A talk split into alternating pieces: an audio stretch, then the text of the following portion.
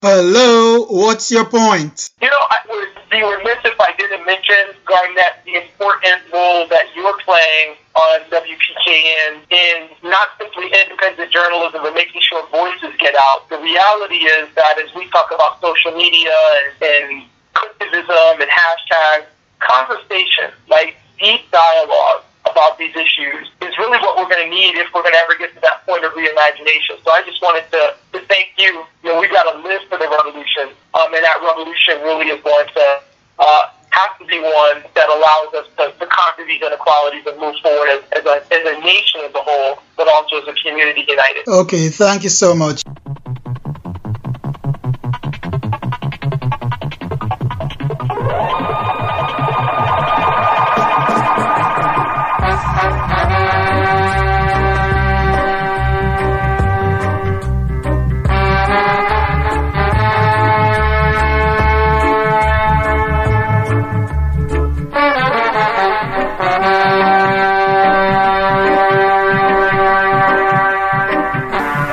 Believe dialogue is very important for the continuation and maintenance of a democracy. One should be tolerant of all views different to yours. It is much better to use words to settle differences than with weapons. You see, weapons destroy human beings. When all these differing views are put together, a consensus should be found to move the nation forward together for one common cause. At the end of an argument, we may disagree but not become disagreeable.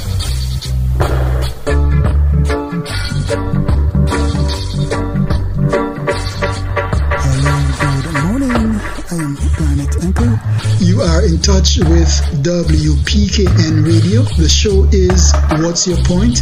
Aired fortnightly on Sunday between 9 a.m. and 10 a.m. Eastern Time.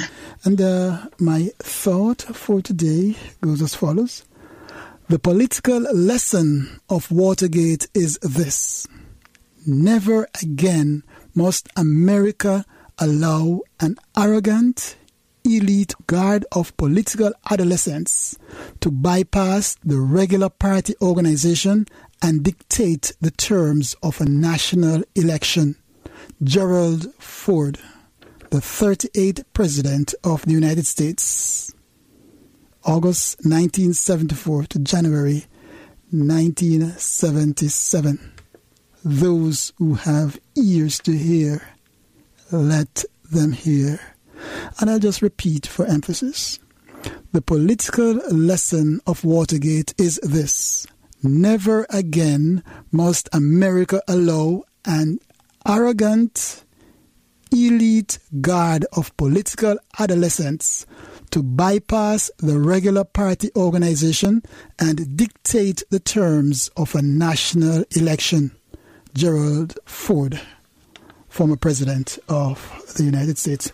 And uh, this uh, morning, I'll um, replay a conversation I had with Professor Uhuru Williams. Uh, the title of the talk, The Marginalization of Black Americans, Myth or Reality. Uh, Dr.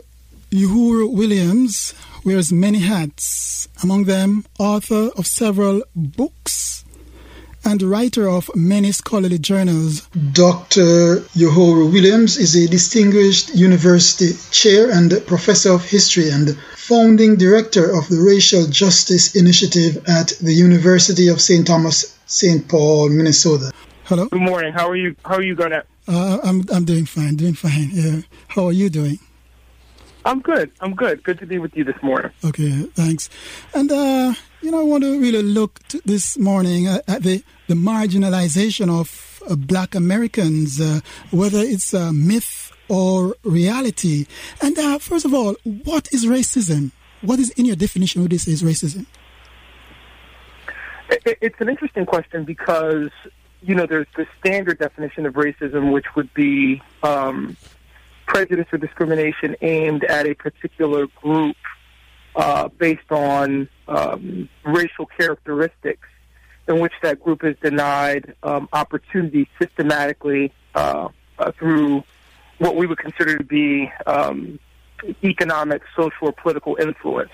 So, in the case of African Americans here in the United States, due to the legacy of slavery and then Jim Crow segregation, the denial of basic civil rights associated with citizenship, and then also job discrimination and uh, uh, denial of access to places of public accommodation. So that kind of systematic uh, inequality and, and prejudice, uh, deeply ingrained prejudice, that has power behind it to back it up, um, is what distinguishes racism from just good old uh, fashioned garden variety prejudice, which is simply a dislike of a different race uh, okay. for whatever reason. So you're saying that a black person cannot be a racist? Uh, black people can certainly be prejudiced. Blacks who are empowered certainly can be discriminatory in if they have power. Say, if I own a company and I, I don't, or deny uh, people of other groups, ethnic groups, or other races opportunities, then certainly I can practice discrimination.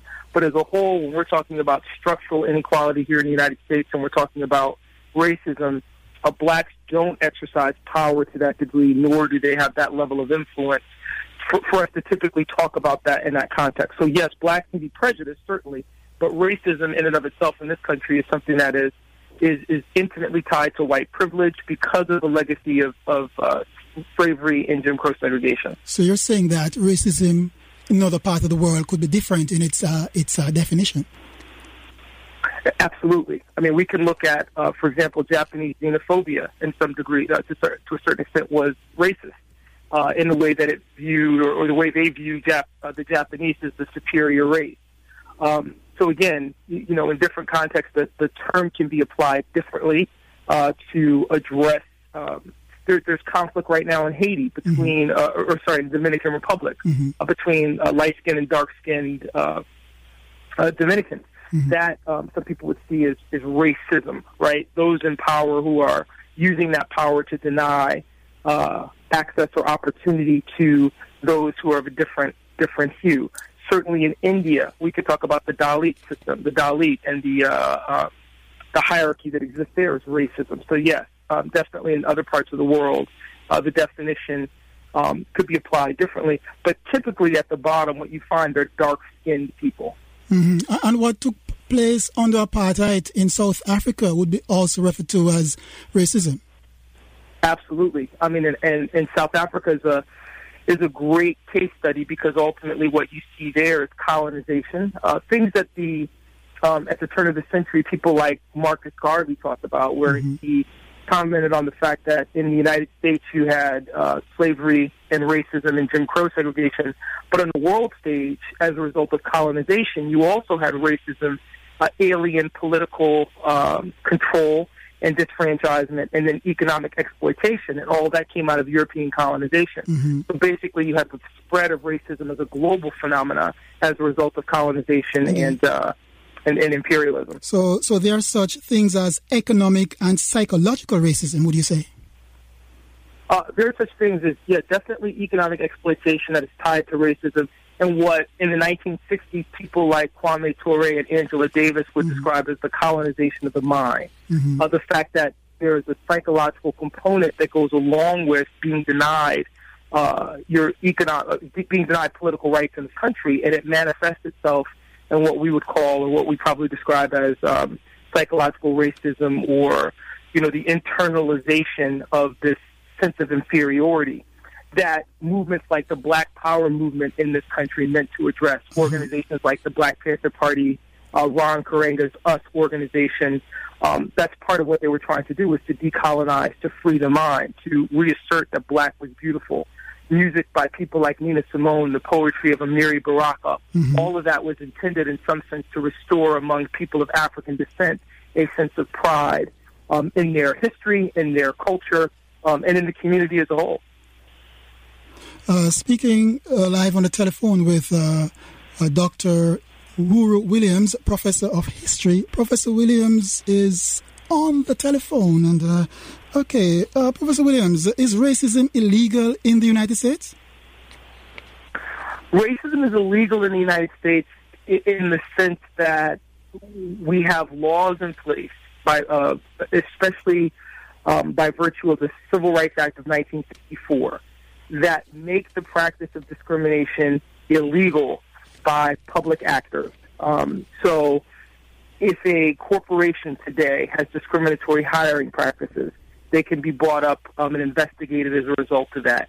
If you can identify system, uh, systematic discrimination in um, the application of, of, federal funding, that can be um, investigated. If you can, again, determine ways in which uh, private actors or public actors are engaged in activities that perpetuate inequality and discrimination, those are actionable.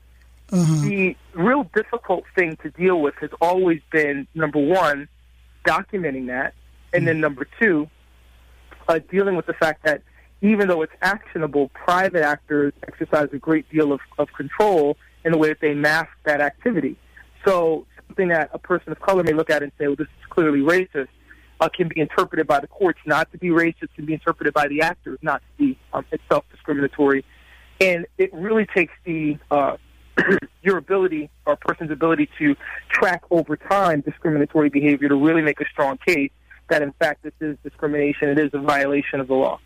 Uh-huh. Uh, though the United States has a black president for the first time in its history, would you agree that white supremacists still exist here in the country? Absolutely. I think if we look at the last two years in particular, in, in fact, I think a, good measure would be to go back to the Trayvon Martin case mm-hmm. and the jury nullification that took place in, in that particular case that came along with a ruling by the Roberts Court in Shelby County uh, versus Holder, mm-hmm. where you have the United States Supreme Court invalidating large sections of the Voting Rights Act of 1965. And many people at the time, and I agree with this, identified what they saw as a uh, effort to really roll back the clock on gains that have been made by African Americans, by people of color, since the civil rights era. And you can trace that directly to the election of Barack Obama in 2008. Mm-hmm. It's not to blame Obama, mm-hmm. but it is to say that in some sense, Obama focused a lot of the anger, resentment, and negativity uh, that exists in this country around issues of race, particularly toward African Americans, in a way that has manifested itself in the last four years, uh, actually the last uh, almost years. eight years since mm-hmm. Obama's been in office, mm-hmm. in ways that have been horrific, not just in the courts in terms of Shelby County versus Holder, but as evidenced by the shooting last week in South Carolina, where you know this young man Dylann Roof walks into a church and kills nine people, mm-hmm. and basically goes on a racist rant and ta- on his website talking about you know blacks are taking over the country and, and so on and so forth. So certainly since Obama's election, we've seen a spike in this type of activity.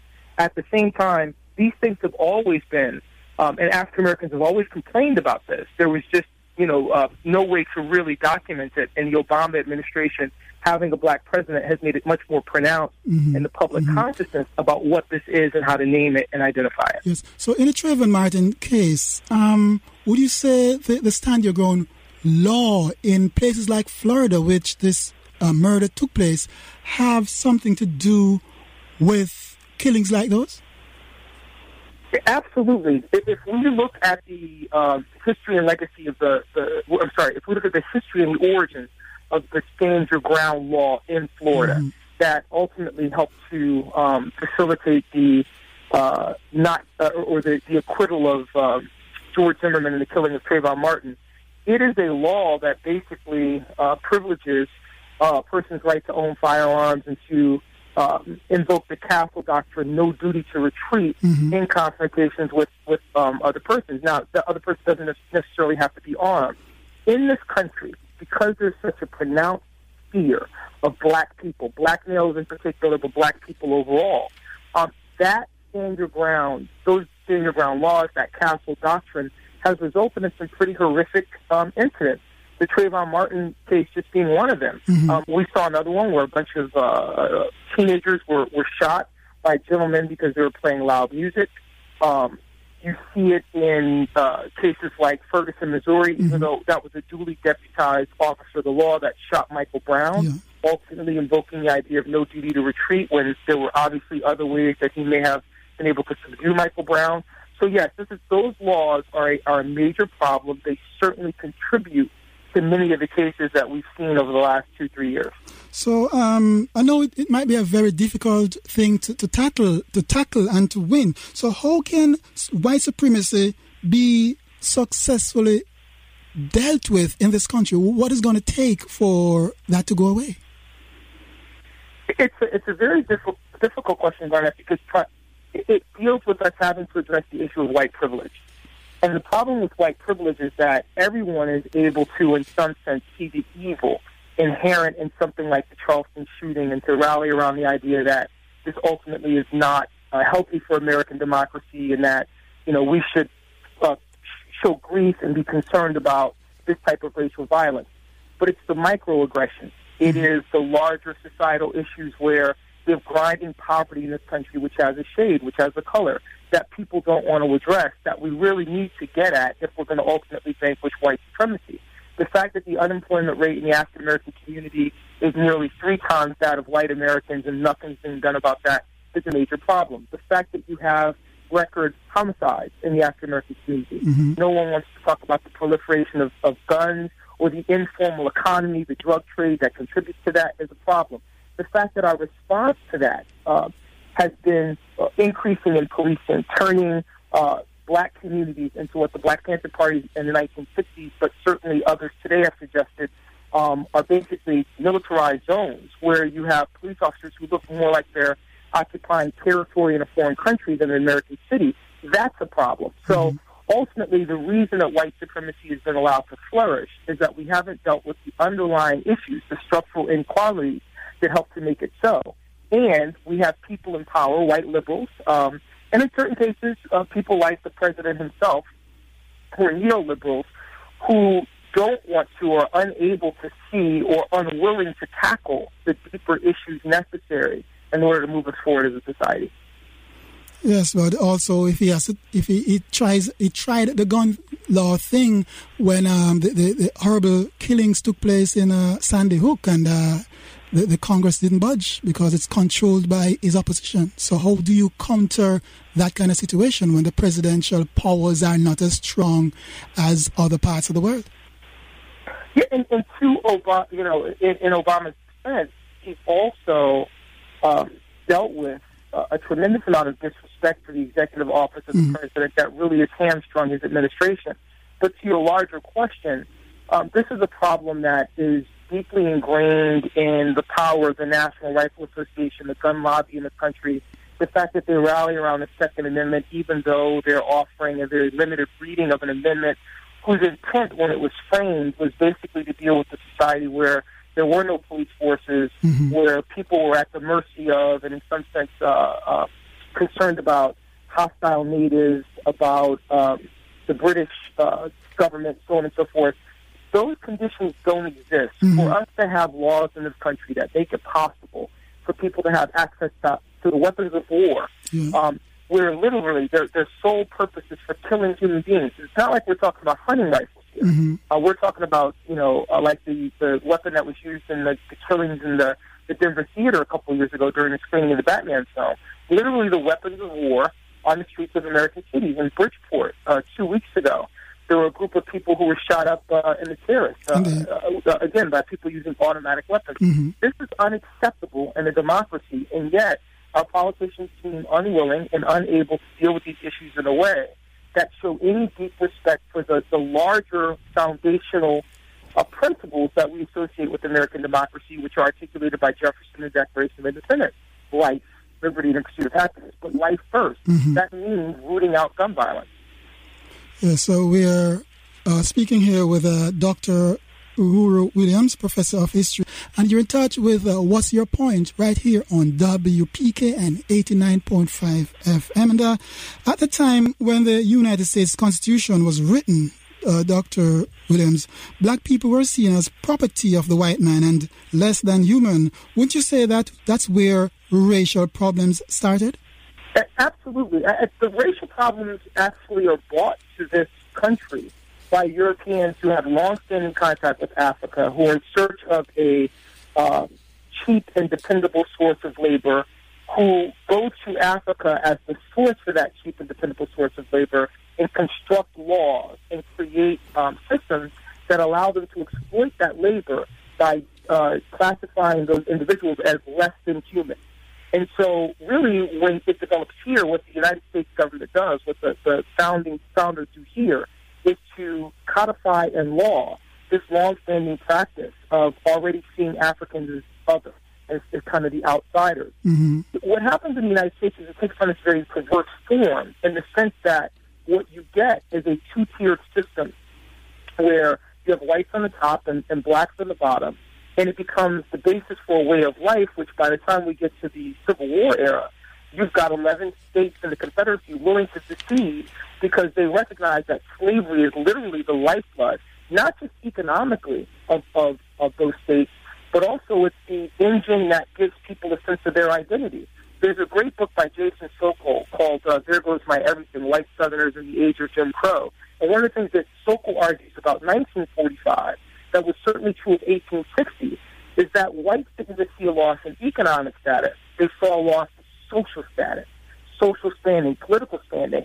And one could argue that that's what we're seeing today. When you have a black president and a Latino on the United States Supreme Court, you get the response that you get from some people like Dylann uh, uh, Roof, mm-hmm. like the two boys that shot up Columbine High School, where they mm-hmm. say, mm-hmm. "Wait a minute, um, that black person, that Latina, that Latino is taking my spot. They're Mhm. taking what's rightfully mine." And the response then is not to view this as a meritocracy, which of course discerns it, but to view these people as interlopers, and then to engage in acts of violence or acts of, of obstruction to try to deny to those people of color access to those things. So there's a long-standing problem with very deep historical roots in this country. And I think Charleston is one of these moments where we're forced to confront our history and say, why haven't we grown on this issue? Mhm. And it is because white privilege and white supremacy are so much bound up So- this discussion. So clearly, this uh, country was built on slavery, contrary to what many would want people to believe. Uh, yes, it is, it is born on the foundations of slavery. It is rooted in inequality. There's no escape for it. In fact, the irony is there is uh, what Edmund Morgan called the paradox of American slavery and American freedom. hmm Why can Jefferson and the founders wax so eloquently about the meaning of liberty? It's because every day they look out their windows and they know what inequality looks like because they're holding Africans in human bondage. What makes them so articulate, so powerful in the way that they're able to talk about the, the, the beauty and importance of liberty is because they know what slavery looks like. They're enslaving people. And yet it doesn't motivate them to want to free their slaves, but to create a system where their privileges are even more protected and the rights of the slaves themselves are, are denied. But the, the language itself, the fact that they, they put that in the founding documents, that aspirational language, is what has driven and compelled people of color to contend for liberty in the country and to do so successfully because we're able to appeal to the fact that, hey, wait a minute, this is what you said in your Declaration of Independence. This is what you said in the Constitution. We're simply arguing for um, the full uh, application of those ideas as expressed because that's what it means to be an American. So when I ask you for anything, you know, people sometimes get, uh, sidetracked in discussions about affirmative action and, other things, but ultimately, at the end of the day, what African Americans and other people of color have always asked for is simply the right to enjoy citizenship free of any constructs that deny them the same rights as anyone else. Um, and, and that, again, is the foundation of American uh, democracy. hmm Uh, uh, going forward, uh, what will it take for black people to be treated equally? Would it take, say, political revolution, the way uh, Congress people and uh, the senators are voted into office, and people of color, black people, would want to choose people who are going to be looking after their own self interest? We, we do. It's, a, it's a, again a very difficult question, Garnett, because we have a situation here where, quite frankly, a lot of times when we think about this issue, we tend to think about it in terms of black political power, and we think about electing African Americans to high office. We've had black senators, congressmen, governors, uh, even an African American president. But Mhm. what we've learned in the process is that black faces in high places isn't necessarily the solution to the problem alone in a community like Ferguson, the reason why that's important is that we can look there and say, look, you've got a white mayor, police force that's only almost 98% white, and an African American population that's a, a, a majority here. Why does this exist? Are there structural inequalities that create uh, this gulf that denies African Americans the right to have or elect politicians who be responsive to them. At the same time, we have to be wary of the idea that just because we elect people of color, that means there are going to be major shifts in the economic, social, and political structure. We need, in some sense, a social revolution that addresses those inequalities, even as we talk about ensuring that our democratic processes work. I think the best example of that recently is what happened in Baltimore. Mm-hmm. We have a prosecutor and a mayor who are African American who immediately recognized in the violence that was taking place in the streets in Baltimore an opportunity moment to demonstrate to their constituents that at the end of the day, while they decried the violence, they felt the responsibility and need to deal with it in a way that will create reconciliation. And so you immediately got charges against the officers um, implicated in the injuries sustained in the death of Freddie Gray. But you also got prosecutors in the mayor's office or, or the mayor's office saying, let's not treat these rioters like criminals. Let's not, let's not make this worse. Let's try to create some healing and have an opportunity where we don't want to see this city destroyed, but we're not going to make this worse by going out and, and um, attacking children. And I think that was a very important moment. We didn't see that in other communities. We haven't seen that. And the argument there is because you don't have people of color in power who look at the people who are across the divide and recognize in them uh, themselves and also their constituents who they have a responsibility to because they help put them in office. Indeed, uh, we are looking at the marginalization of black Americans, myth or reality.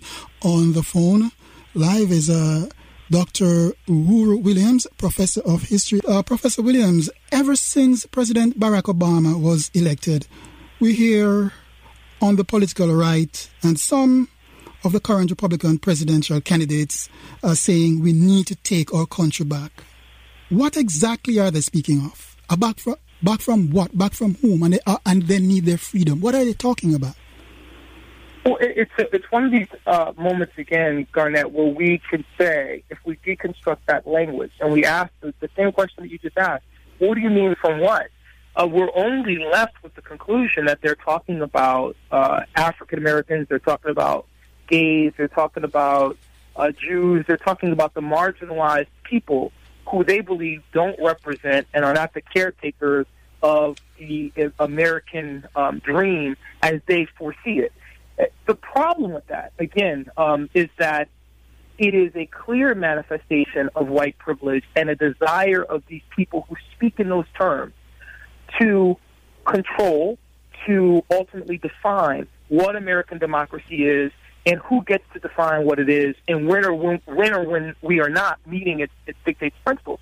It's the same thing that we saw in the 1960s with people like Governor Orval Faubus in Arkansas who denies the access of the Little Rock Nine to Central High School. It is Governor J. Lindsay Almond in, in uh, Virginia closing the Virginia public schools rather than seeing them integrated. And when you hear politicians today talk about that, they sound like those Southern fire eaters. But aren't these, like obstructionists. Aren't these race, racist talks? They're, they're, absolutely, they're, they're racially fueled and they're code in the same way that when people talk about crime, um, they're really or black crime, they're talking about mm-hmm. it, it's racialized. Mm-hmm. So it's absolutely racist at its core. It is driven and fueled by uh, uh, racial prejudice. Our inability to talk about that or to hold accountable politicians who engage in that degree of rhetoric is problematic because really they need to be called on that, and very few people um, want to have that conversation. But when you say take back our country, you're right. From whom? And if you mean Barack Obama, um, or you know, are you then siding with Dylann Roof, who's making that argument? When you can lower the American flag in Charleston, South Carolina, but you can't lower the Confederate flag, mm-hmm. Ultimately, what are you saying about American citizenship? I would argue, by virtue of that, even though Nikki Haley is now saying that she wants to, and they want to push through legislation that will address that, that literally African Americans only um, half citizens in South Carolina. the South Carolina Confederate flag can't be lowered mm-hmm. in the same way the American flag will. Yeah. That sends a clear message. That's the microaggression. It says you it's separate but equal. Yes, belatedly, and uh, news this morning that a woman was arrested down there in Columbia because uh, she thought that the flag wasn't coming down fast enough. So she went on a pole on the pole in the, the, the state house and took it down, and she came down into the arm the arms of police officers who arrested her for taking it down. And um, mm-hmm. yeah, the Tea Party, uh, which uh, according to them it means taxed enough already they came into being just about the time when President Obama was elected for the first time. What do you think are the motives of this group of people? A wing, far right people of the Republican Party? If we're being, if we, if we evaluate them not on what they say, but on what they do, it's clear that there is an element to the Tea Party that is driven and fueled by an opposition to Obama based on the color of his skin. Mm-hmm. I, I'm saying that um, there's a great book by Kate Zernike, Boiling Mad, on the history of the Tea Party. She she refuses to say that they are in fact racist. I mean, she tries to locate their origins in other places, but ultimately, if you read the book, you're driven to the conclusion by the evidence that she presents that race factors heavily into how they see themselves when you look at the, the, the other issues they associate them, themselves with, the birther movement, the mm-hmm. idea that Obama's not a citizen and they want to see his birth certificate, mm-hmm. is ridiculous. Yeah. Um, that's a way of saying you're not an American, you're not one of us. So uh, when you look at the um, uh, the way that they have talked about again uh, taxed enough, but why they're concerned about those taxes because they fear that that money or they believe that money's going to support lazy and shiftless poor people which Yeah. again is code for black people. Indeed, but the taxes the racist element. and the taxes have been lower, the lowest in 50 years, federal taxes since the president came into office. So that is a I'm not sure what they're talking about if they're talking about tax enough already because federal taxes have been as its lowest since 50 years. Well, but the, the problem, Garnett, is that they're not not interested in the facts. There was no complaint Mhm. when um, the government was taxing everyone uh, under the previous administration to support two unpopular wars in Iraq and Afghanistan. Mhm. And yet, when Obama came in, and we had things like Obamacare, um, the you know the Affordable Health Care Act, that those the critics call it Obamacare. Mhm. Um, again, no recognition that ultimately these are things that will help Americans here in the United States, those that are suffering up here in the United States. And again, I think that points to very clearly the, the racial element of the Tea Party, of Obama's critics. Mhm. That again, only that we have to be um, strong enough and conscious enough to call out when we see it. Indeed. And uh, since the president uh, came to office, it seems to me there have been many more racially charged killings, murders by white police officers and white men alike than any other period in recent history. Uh, am I right or wrong? You know, Garnett, I, I think in recent. Pro- here's the problem. Robert Chase had a great piece in the uh, CNN this week, and, and I actually talked about this uh, in a piece uh, that I wrote in the Freddie Gray case. I'm not sure that we're necessarily seeing more cases. I just think that people now have the tools necessary to make those cases known. For years, African Americans talked about police as an occupying army. For years, African Americans complained about a policing in this country, about police brutality. Lately, technology has made it possible. We've seen this in the last two years for us to capture this, for us to share in real time via vehicles like Twitter um, and Instagram uh, incidents of police brutality. And that ability to document and to share is ultimately what's helped to produce this historical moment. So it's not necessarily that I think that there are more incidents. We can go back a couple of years and look at the killing of Sean Bell, shot 50 times by police, or Amadou Diallo, Mhm. or um, in Connecticut, um, uh, Malik Jones. I mean, they're, they're, you know, literally across the board in any state of the union. But recently, because of technology, because of our ability to share, because a lot of these incidents are caught on video, on cell phone camera. We remember the Rodney King case. Indeed. And that was unique because a neighbor had happened to catch these four police officers beating Rodney King, which led to the LA riots. Mhm. Well, now everyone has on their their camera phone. We saw this with Eric Garner last summer in New York City Yeah. with Michael Brown. Um, the access to that technology is, is, in some sense, empowered everyone to document this, and now we can see, and now people can't deny. Before the, the, the argument was, well, these are the fanciful notions of, you know, black folks exaggerate, or this isn't really happening, or, you know, now we see it, and it's inescapable. South Carolina shooting, of not the of the, the church shooting, but the one of the police officer who killed that man, Mhm. where he literally throws a taser down. We Mhm. talked about that in the African American community, the throwdown, the planting of evidence. We talked about things like the rough ride, which Freddie Gray got, where police would, you know, take a suspect and in order to uh, punish them before they got to jail, take them on a rough ride or beat them. These are things that we've always talked about in this community. We could never prove. Here's the proof. hmm Yes, and uh, uh, black people in general are at the bottom of the pyramid in the United States, no doubt about that. What do you think needs to be done to rise these people above and to get to the top like everybody else? You, you, would hope, and I think this is where we um, unfortunately have, have deceived ourselves. I, I, you would hope that it would be one of these moments where um, it was electoral politics, in the same way that people thought that the 13th Amendment, just simply abolishing slavery, would be enough. But I think the Reverend Dr. King spoke most poignantly to this in his final book, Where Do We Go From Here? Chaos or Community, which was published in 1967, where King basically admitted that during the civil rights movement, they'd made a grievous error. Because what they had done is predicated this idea that what African Americans needed was absolute equality before the law and, and access and opportunity. But King writes in that book that what they discovered is what good is it to have the right to eat in a restaurant if you can't afford anything on the menu? Civil rights without economic justice are dead rights. What good is it to have the right to go to college if you can't afford tuition? Indeed. What good is it to have a system of public education in this country if you then have money being diverted to support charter schools over public education. I mean, these are the moments where literally what King was saying is we've got to back up our rhetoric of equality with resources that ultimately ensure that every every American has an opportunity for a standard of living that allows them to be comfortable and self-actualized. The irony of Dylann Roof is that the very things that he was complaining about are the same things that people of color deal with. Indeed. But rather than looking at this from the standpoint of this is what we share as poor people who are becoming increasingly marginalized in American society because of the gap between the haves and the have-nots, he scapegoats African Americans, he scapegoats people of color and says, they're the reason that I don't have what I'm entitled to.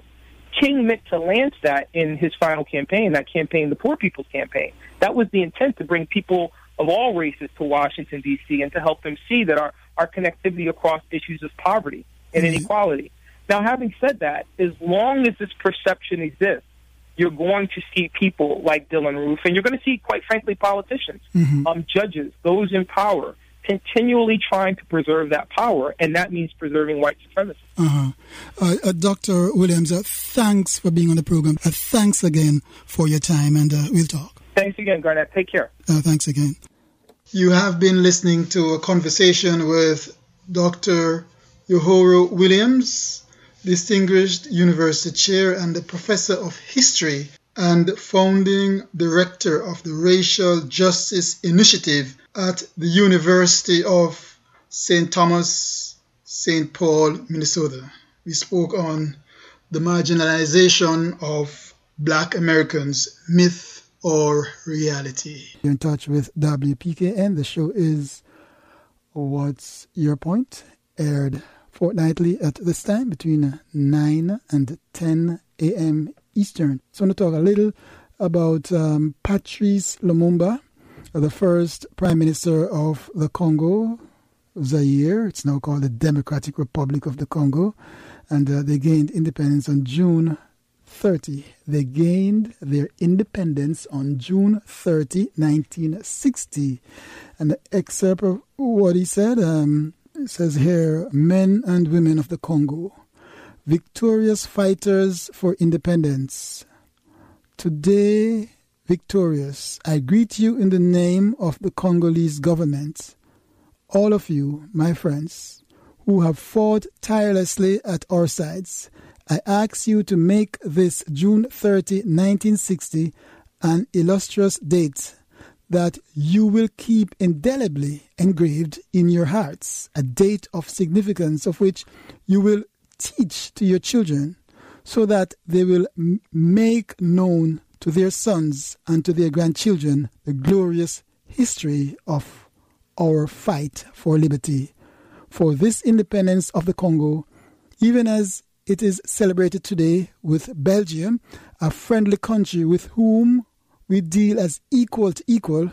No Congolese worthy of the name will ever be able to forget that it was by fighting that it was it has been won.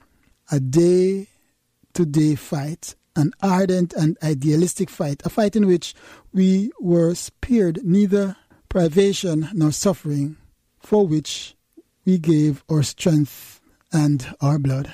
Part of the speech by first Prime Minister of the Democratic, no, the Democratic Republic of the Congo, then was uh, the Congo. Uh, Patrice Lumumba.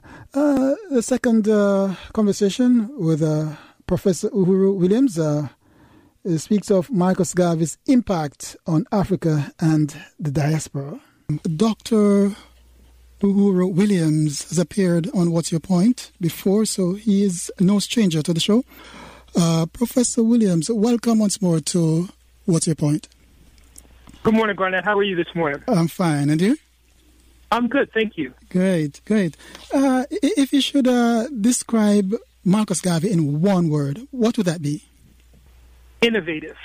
And I, I choose that word primarily because we often don't talk about political leaders or individuals who um, forwarded a political ideology as being innovators, but Garvey was both innovative and visionary. He was someone who recognized in the, in the historical moment in which he lived both opportunity in the travails of people of African descent, both in the United States and abroad, and used that as an opportunity moment really to forward an ideology that would create economic uh, self sufficiency, a political independence, um, and social social esteem for, for people of color. And so, in that sense, I've always viewed him as an innovator. I think even today, when we look at some of the ideas that Marcus Garvey forwarded um, in, the, in the 1920s, certainly they have currency today, and that speaks to the long term power of his vision. Indeed. And uh, who was Marcus Garvey? Uh, Marcus Garvey was a Jamaican born black nationalist and Pan Africanist. He was born in St. Ann's Bay, Jamaica in uh, 1887, August 17th. We just, we just celebrated his birthday. Mm-hmm. And he really rose to prominence in um, the United States uh, in the 19, late 19 teens, early 1920s as the leader of the Universal Negro Improvement Association, which was an organization committed to promoting uh, black nationalism and Pan Africanism across the globe. Garvey was unique among civil rights leaders at the time because he had a global perspective. While you had other organizations that were looking squarely at problems here in the United States, for example, the NAACP, mm-hmm. the National Association for the Advancement of Colored People, looking at segregation in the United States and how to combat it. Garvey was saying when you look at people of color, people of African descent across the globe, there's certain things that they share in common, certain characteristics that they have in common. For example, he offered an analysis, uh, analysis Africa. He said in Africa, what people suffered from was economic exploitation, alien political um, domination, that is, having foreign European powers in there, you know, uh, running the governments of, of uh, the autonomous African people that should have been run by the peoples of Africa. And you had what he called outright slavery. He said in the United States you had similar problems uh, segregation, um, economic exploitation, and Jim Crow justice. And he said in Latin America and the Caribbean, you had again very similar problems: peonage, uh, economic exploitation, and alien political domination. He said because of that, people of African descent worldwide had more in common. They belonged to an African diaspora, and they should unite together and think about how they might politically, socially, and economically combat white supremacy.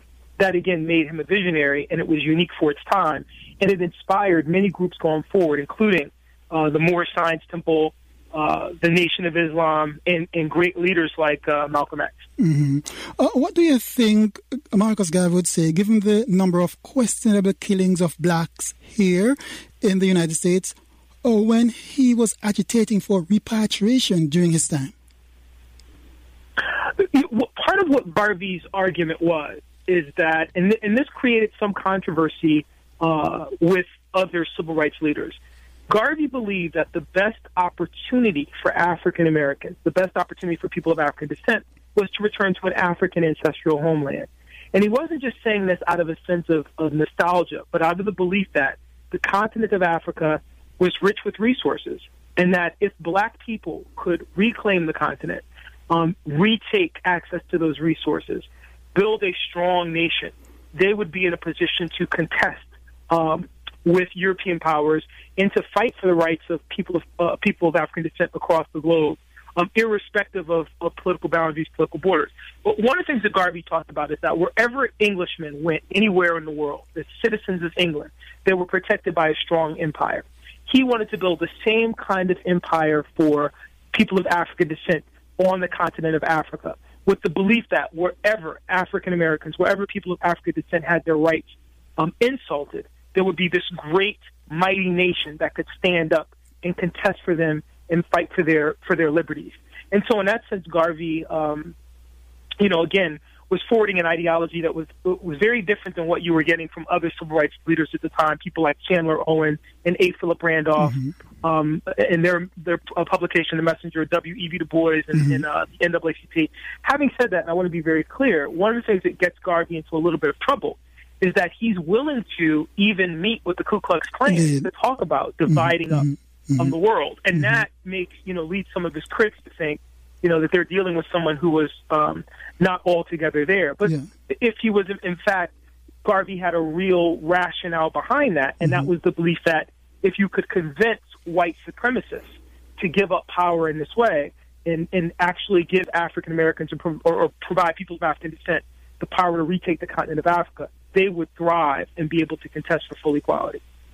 So, uh, okay, as we talk about the, the, the, his meeting with the uh, Ku Klux Klan uh, members, it, it's because he was against miscegenation. That's why he met with them because he thought that to for a, for people for the mix, for the races to mix, we would have suicide committed, uh, racial suicide. Isn't that the case?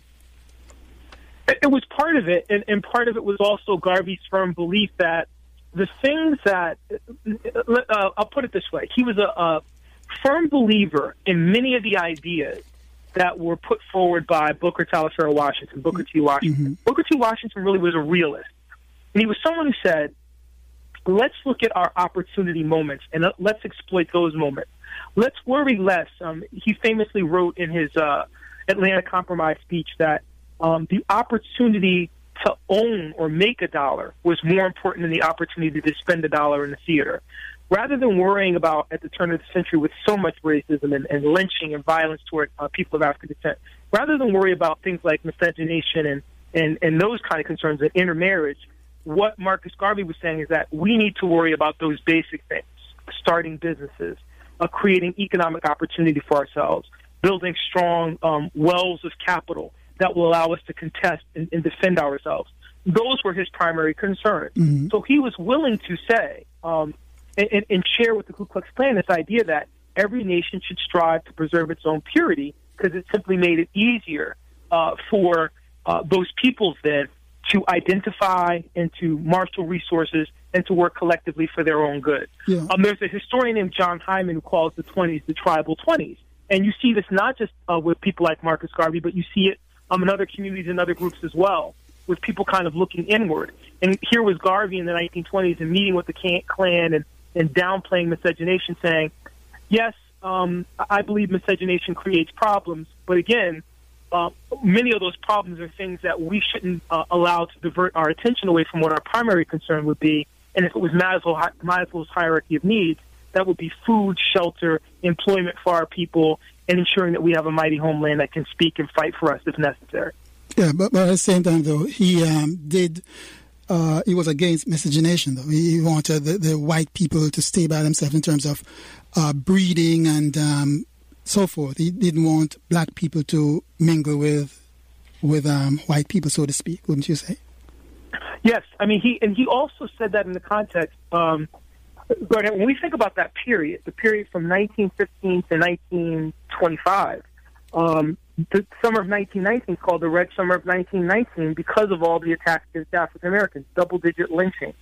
Most of the rationale, even though um, Ida B. Wells and, and Booker T. Washington, Tuskegee Institute, even the NAACP did studies that prove that far and away, um, although sexual violence against white women was not the reason for these race riots, that was one of the, the principal uh, reasons that lynch mobs would use, that rioters would use in order to justify their actions.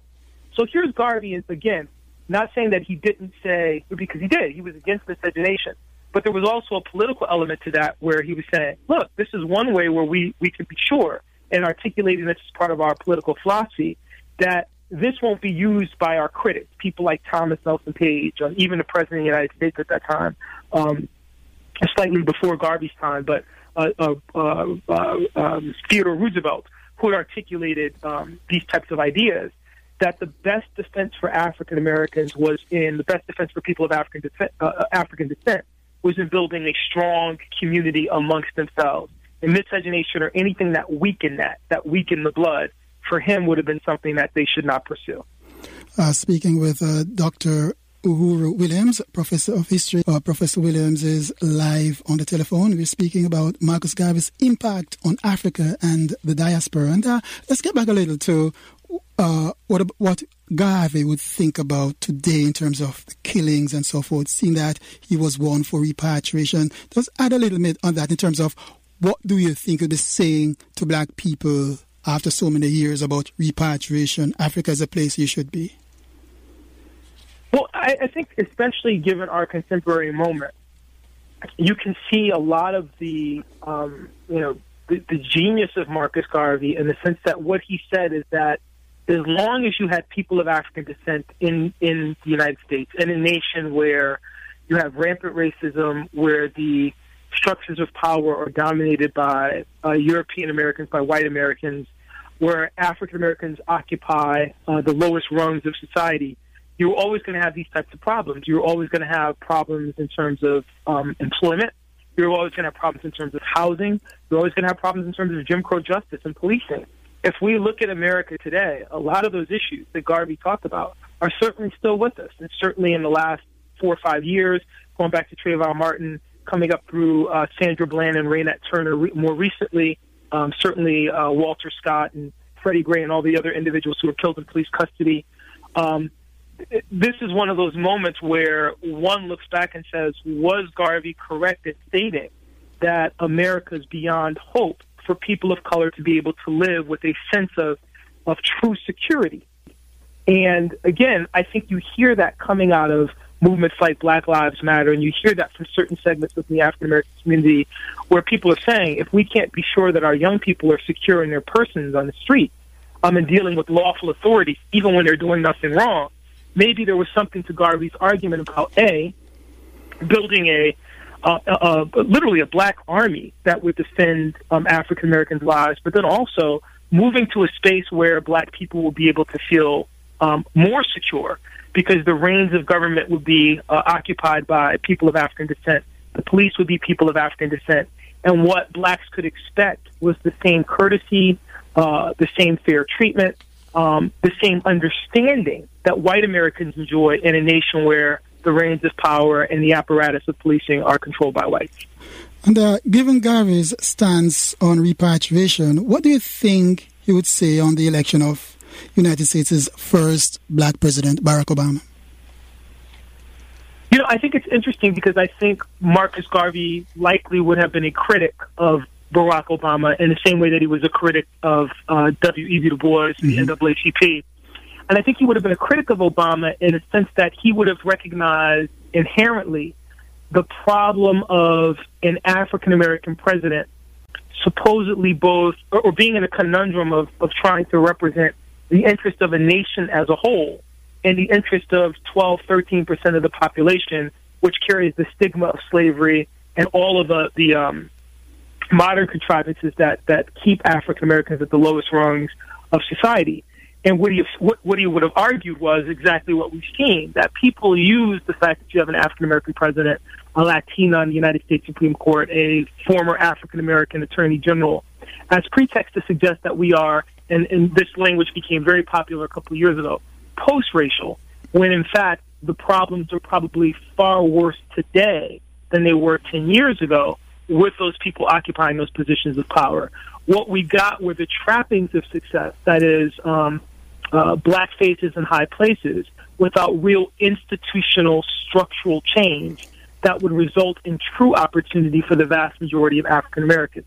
And for that reason, I think Garvey would have recognized that and would have been somebody who would have been highly critical both of the campaign and of many of Obama's policies, which some could argue justifiably have exacerbated uh, problems of, of uh, wealth inequality uh, in uh, communities of color, which have not really addressed uh, the, the rampant double digit uh, unemployment that we see in the African American community, um, that haven't really dealt with the issue of, of uh, violence against African Americans by the police.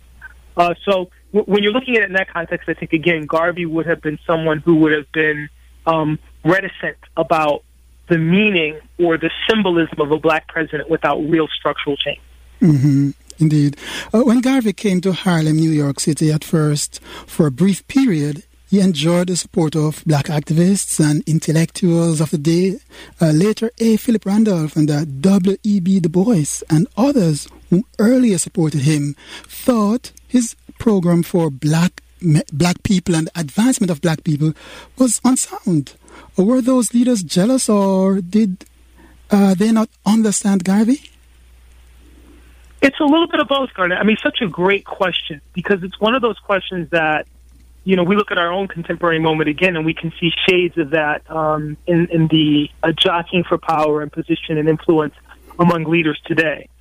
Part of it was uh, a degree of, of professional jealousy, the, the feeling that Garvey was taking away um, a, a large portion of the audience that would have been better suited in the minds of his critics supporting their agendas and programs. Uh, part of it legitimately, um, when you look at the critique that's offered, because again, you know, A. Philip Randolph and W. E. B. Du Bois, at least in the beginning, there was some understanding. I think all of these individuals, to a certain extent, understood that they were working towards similar goals. Um, over time, there a, a, real contention begins to develop as they're uh, better, more exposed to each other's programs. But W.E.B. Du Bois eventually will embrace Pan Africanism, which is what Garvey was talking about. So it's not like um, their ideas were so foreign, but it was partly the petty jealousies, partly the fact that, again, um, different styles. Uh, W.E.B. Du Bois didn't appreciate the pomp uh, of, of Marcus Garvey. Um, certainly didn't appreciate the idea of repatri- repatriation, believed that um, African Americans that fought for and deserved the right to contest for full citizenship here in the United States. Felt that this talk about going back to Africa was something that, you know, belonged to a bygone era and that African Americans in particular should focus on contesting for full equality in the United States uh, by virtue of the fact that they had the 13th, 14th, and 15th Amendments to do so, and that that's where they should channel their energy. So again, they're competing. All of these organizations, all of these individuals, um, black men and women, from Maddie Lena Gordon uh, to you know Ella Baker, uh, A. Philip Randolph, Marcus, they're competing for the hearts and minds of Black America, and that can be that became bitter at various times because they were also com- uh, competing for financial support, and in the case of uh, you know uh, both Garvey and the NAACP for support of white benefactors, um, in the hopes that there would have been whites who would have been sympathetic to the idea of repatriation would have given money in order to see that through, and there would have been whites who have been sympathetic to the cause of the NAACP and supporting integration who would have given money to support that. So they're competing in all those different arenas.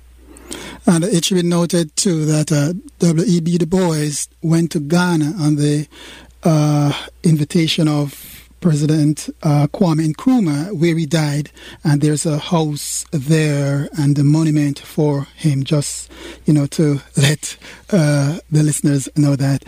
Okay, and uh, you're, listening to WPK, and it's uh, what's your point? Speaking with a Dr.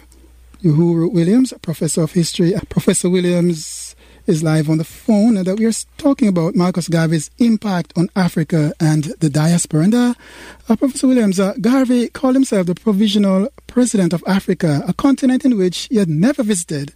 Wasn't it a bit presumptuous on the part of Garvey to give himself such a title? And that's one of the things that Randolph and Du Bois were looking at him as a laughing stock of black people. What your what your take on that? Absolutely, it you, you, know the, the the irony, and you, you see it today to a certain extent, um, is that you had here was Garvey with this very sophisticated political analysis of the problems in Africa, um, and, and being able to identify what colonialism was, and and make the case that you know um, African Americans should challenge colonialism but approaching Africa with a very colonial mentality. The idea that, you know, um, a Jamaican born black nationalist who had lived in the United States and in Jamaica was going to come to Africa and take over um, and be able to lead. You know, it was the same in some sense. This was one of the critiques of Garvey. It was the same colonial mentality. It was the same um, mindset um, of the colonizers that you would go to Africa and that there were, you know, people there who were not capable of, uh, on their own, of running their own country or marshaling their own resources. So in that sense, yes, there was, um, for Garvey's critics, a kind of lack of sophistication. Roy Wilkins of the NAACP, was a, a journalist um, and, and one of the people who was an early critic of, of Marcus Garvey, pointed that out, among others. Um, there was also this sense, you know, among Garveyites that what Garvey, in, a defense, I should say, uh, for Garvey among Garveyites, that went something like this. By Garvey declaring himself the provisional leader of the continent of Africa, what he was doing was staking a claim in the same way that any um, colonial power stakes a claim in hopes of creating autonomous regions for people of African descent on the continent in order to uh, decide for themselves what the economic, social, and political future of the continent would be. In other words, at the point at which Garvey's doing that, Africa had already been colonized by European powers. Garvey at least wanted to reclaim it, and then, in, upon liberating the continent, open it up for the process of autonomous political organizing that would have empowered uh, both those who repatriated and those who were already there. And that's a far more nuanced and sympathetic view of, of Garvey's you know comments about being the provisional leader of Africa. Uh-huh. In the 1950s, a young man from the then Gold Coast in Africa, later named Ghana, Kwame Nkrumah, came to the United States to study, and um, he joined the UNIA. When he came, Garvey already left the country, and he became a member. He read uh, Garvey's book, Philosophy and Opinions of Marcus Garvey, and uh, he went back to Ghana and became that nation's first prime minister and then first president. It was Gold Coast. He changed it to, to Ghana. Um, then after that, he agitated for independence from Britain, and they got it. Later, there was what was called the the independence explosion across uh, sub-Saharan Africa, and uh, this was a situation where it seems if Garvey had an impact there. Would you say? Um, you're an astute uh, reader of history, Garnett. A- absolutely, I-, I, think. In fact, you are. Sorry, sorry. Could you so please well. repeat what is? No, I didn't hear you at first. What did you say? I, I was just saying you're you're a very astute um, student of history. Not only would I agree with you, I think you articulated it so well. I could only the only thing that I would add is that this is one of the dimensions of Garvey that's often overlooked. That years later, by the time we look at the, those African independence movements and a lot of times when you read um, accounts of the civil rights and black power movements in the United States, they'll talk about the influence of people like Kwame and Nkrumah and Patrice Lumumba mm-hmm. on African American freedom fighters here in the United States, like Kathleen Cleaver and Stokely Carmichael and Malcolm X.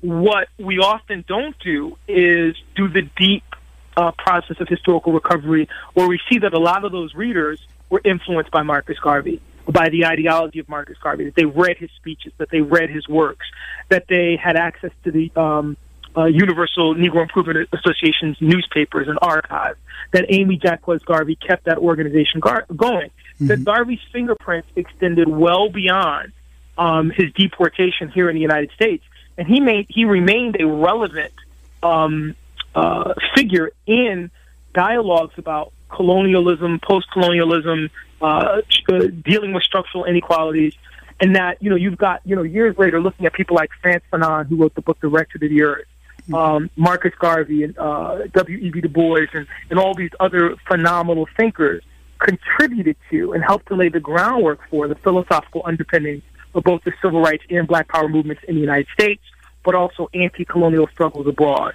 They were part of that that conversation, um, and they deserve credit mm-hmm. for their contributions. And Garvey is, again, one of those people that's often overlooked. Indeed. And uh, without Nkrumah coming here, studying and uh, read about Garvey and going back and which caused explosion, independence explosion, do you think that would have occurred without that input from Garvey? I think it may have. I don't know that Nkrumah would have developed the unique brand of, of politics and croonism that he did without the influence of Garvey. I think you see Garvey, again, his fingerprints um, in a lot of that, and, and much of Nkrumah's political ideology.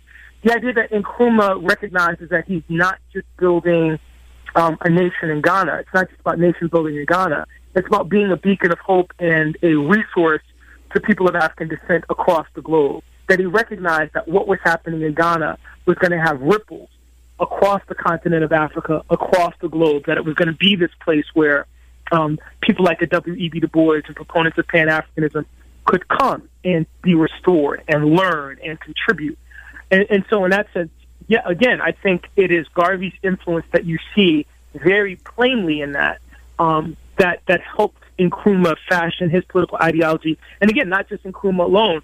We, we think about it in this this context when by 1963, when Martin Luther King is giving his "I Have a Dream" speech at the March on Washington, mm-hmm. one of the things that he's telling reporters, one of the things he's saying consistently, is that you have the nation uh, on the continent of Africa moving with, as he says, I'm quoting him, jet-like speed toward independence, mm-hmm. while in the United States you had uh, African Americans still suffering under the yoke of segregation and uh, political inequality and economic exploitation, so on and so forth. So even there, you've got um, the, the Reverend Dr. Martin Luther King. You've got the, the mainstream civil rights movement looking abroad, taking inspiration from this explosion of political independence that's taking place on the continent of Africa, and yet not completing the arc and recognizing that again, a lot of that began with the man from St. Ann's Bay, Jamaica, uh, mm-hmm. Marcus Garvey. Yes, and uh, I remember when Patrice Lumumba was uh, assassinated in the Congo there, then Zaire, he was agitating to the United Nations and other places to help help the continent. He was so much of a Pan Africanist. Uh, uh, I'm talking about Nkrumah here. Yeah, a- absolutely. Um, Nkrumah Lumumba, I, I think, um, and, and we often forget. Uh, you, Peniel Joseph talks about this in his uh, his phenomenal book, "Waiting Till the Midnight Hour." When Fidel Castro came to the United States for the first time, he wanted to meet with Malcolm X. Mm-hmm. Um, it's not people abroad were very much aware of what was happening in Harlem, very much aware of of, of black radical circles, um, of individuals who had adopted a political philosophy that would have supported um, international uh, connections with those who were similarly situated. The Black Panther Party, much later on, uh, would, would do something very similar. But again, if you look at the DNA of that, um, a lot of that goes back to Marcus Garvey. And, you know, the, the leaders themselves at the time were not afraid to talk about Garvey's influence. If you look at the political education classes of the Black Panther Party, they're reading the speeches of Marcus Garvey. If you pick up the Black Panther newspaper, you'll find articles about Marcus Garvey. The political education classes, they, they're, they're talking about and engaging with the importance and legacy of Marcus Garvey, not just Mao Zedong and Frantz Fanon and, and um, Fidel Castro, but Garvey himself. So again, Garvey cast a long shadow. Um, in his book, The Crisis of the Negro Intellectual, Harold Cruse offers a blistering critique of Garvey, and yet at the same time, privileges Garvey as one of these individuals who, again, helped to set the groundwork for um, the modern conversation about black power. Uh, and so, in that sense, and, and even today, um, if we go back, uh, you know, this movie just came out straight out of Compton on mm-hmm. on uh, the the NWA group, mm-hmm. and of course they were contemporaries of Public Enemy. Public Enemy, uh, the hip hop group in the 1980s, 1989, talking about Marcus Garvey. Um, uh, again, t- against the backdrop of police brutality and, and double digit unemployment and uh, lack of housing in New York, and they're engaging Marcus Garvey in their lyrics and putting reading lists on their record, uh, on their liner notes of their album, which include the work of Marcus Garvey. To me, that all of that points to the long shadow, um, the long positive trajectory of Garveyism, of Garveyites, of Garvey's influence. Malcolm X's parents were Garveyites. Mm-hmm. Um, so again, it's one of these things that if we if we do the uh, the arithmetic and you and you look at it, you start to add it up. You get to see all the places in which Garvey had a tremendous influence and why today some would argue that perhaps we need to do a critical reading of Garvey again, not necessarily because we want to resurrect um, the idea of repatriation, but in the context of looking at people like Ta-Nehisi Coates that have talked about reparations, mm-hmm. in the context of looking at a national Black Lives Matter movement, are there kernels in Garvey's philosophy that might help us in this moment which was very similar to his own, that we may be overlooking. Because Garvey can be a resource for us, a light for us moving forward. Uh, what's the, the most important thing that black people should learn about Garvey and what he stood for, especially black leaders today in the world?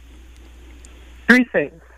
Number one, to be global in our consciousness, to recognize that our problems transcend borders, it's something that uh, Huey P. Newton of the Black Panther Party talked about intercommunalism, which in, in some sense was a, um, kind of a, a takeoff on Garvey's uh, Pan Africanism and this idea of, of just being globally conscious, recognizing that the forces that we fight against, whether they be corporate education reform or or um, guns and, and violence in our communities or the prolifer- proliferation of drugs, extend across boundaries. And we have more in common with those people who are similarly situated. We should familiarize ourselves with their struggles. We should, as much as possible, try to recognize the ways in which we might work collectively um, towards solutions that recognize our commonalities in those areas. I think the second thing that we take away from Garvey is this idea that um, we look to ourselves for solutions in our community. And it may sound a bit trite, but one of the things that Garvey would have argued is that it's not simply about electing black officials. It's about creating opportunities for black businesses. It's about ensuring uh, pathways to education that will empower young people with the knowledge of self that they'll come back and serve the communities that they were born and raised in. That they don't leave them and go elsewhere and take that success elsewhere, but they bring it back and they create networks that help to build up the next generation. So I think it's that piece. I think the third thing that we take from Garvey that I think is, is, is extremely important focuses on the issue of um, black nationalism, and, and, not in the sense that people will want to read it that you're saying that somehow African Americans or, or people of African descent should see themselves as a separate and distinct nation in the way that Garvey talked about it. But I think in, in the modern context, our ability as a people to draw self esteem and a sense of self worth, uh, particularly when there's so much negativity in the press, so much negativity uh, focused on us, about our history and our culture in a way that empowers young people to deal with the obstacles and challenges that they face um, in a modern world. Uh, when I was a young person growing up in Bridgeport, Connecticut, John Davidson uh, and the ABC Cultural Arts Center had a program called the African Guides, and we studied Marcus Garvey. And we studied um, uh, the works of, of W. E. B. Du Bois and Pan Africanism. Um, it, it didn't make me any less uh, I'm sorry, it made me much more aware of the importance of history and culture, and that I came from a great people. And I think that's that served me well in my in my career. I think more young people need that. So I think those three pieces are those things that we could take away from Garvey today that could certainly speak to our community right now. Uh, seeing that um, repatriation may not be um, r- real or a reality in today's 2015, what you th- what do you think God would be saying today, were he alive, to say, okay, what do we do to coexist, white and black, in this country or in the diaspora, so to speak? I actually, I believe that Garvey would still be a strong proponent of repatriation. I believe that when we talk about coexistence, this was, you know, again, one of the things that, that Garvey um, mocked uh, his contemporaries for this this false belief that somehow um, you could create or you were ever going to get to a point. And, and maybe this contemporary moment for some bears his, his thinking out. Because here we are in 2015. And we've experienced over the last five years, I mean, it, it actually feels like a war against uh, black and brown uh, bodies on the streets of the United States. Uh, every weekend, there's another case from San Diego to Cleveland to Baltimore to South Carolina, Charleston. So maybe when Garvey made the argument that it's a fool's paradise to believe that somehow we'll ever reach a point where as a nation blacks will be viewed as equals and where they will not be struggling against um, the kind of, of violence and, and uh, uh, negativity that we see even in our contemporary moment, perhaps he was right. Having said that, I think that there are many, many, many people who believe that we can't give up the prospect that it is our right to fight for that because we helped to build this nation, that we helped to create the success. People of African descent have been central uh, to the growth and development of the United States. And as W.E.B. Du Bois argued, um, why should we walk away from something that, in many ways, our blood and labor helped to build? We owe it not only to ourselves, but we owe it to the our larger um, sense of social justice uh, and a desire to uh, leave for the you know leave the, the the planet in a better place than it was when we inherited it. The right to stand and fight for democracy, to stand and fight for justice, to stand and fight for equality, to stand and fight for those principles which the founders articulated, but the Reverend Dr. Martin Luther King argued left a blank check because they've never really been realized here in the United States. And that dilemma is really no different than the dilemma that Marcus Garvey and W.E.B. Du Bois and others uh, faced in the 1920s. Um, but again, I think Garvey himself would, would still make the case that our best hope uh, lay in uh, a space outside the United States, an, uh, an African homeland, uh, where we could build um, political power and economic power. Uh, and he would not necessarily be interested in a conversation about how to create uh, harmony here in the United States. He wouldn't think it was possible. Okay, uh, thank you very much. Always good talking to you, Garnett. Thank you for having me. And uh, thanks for being on. Take care. I was just speaking with Dr. Yohuru Williams. He is Distinguished University Chair and Professor of History and founding director of the Racial Justice Initiative at the University of St. Thomas in St. Paul, Minnesota. We spoke on the marginalization of black Americans, whether it's a myth or reality, and uh, the conversation we just heard of Marcus Garvey's impact on Africa and the diaspora. I am Garnett Anker.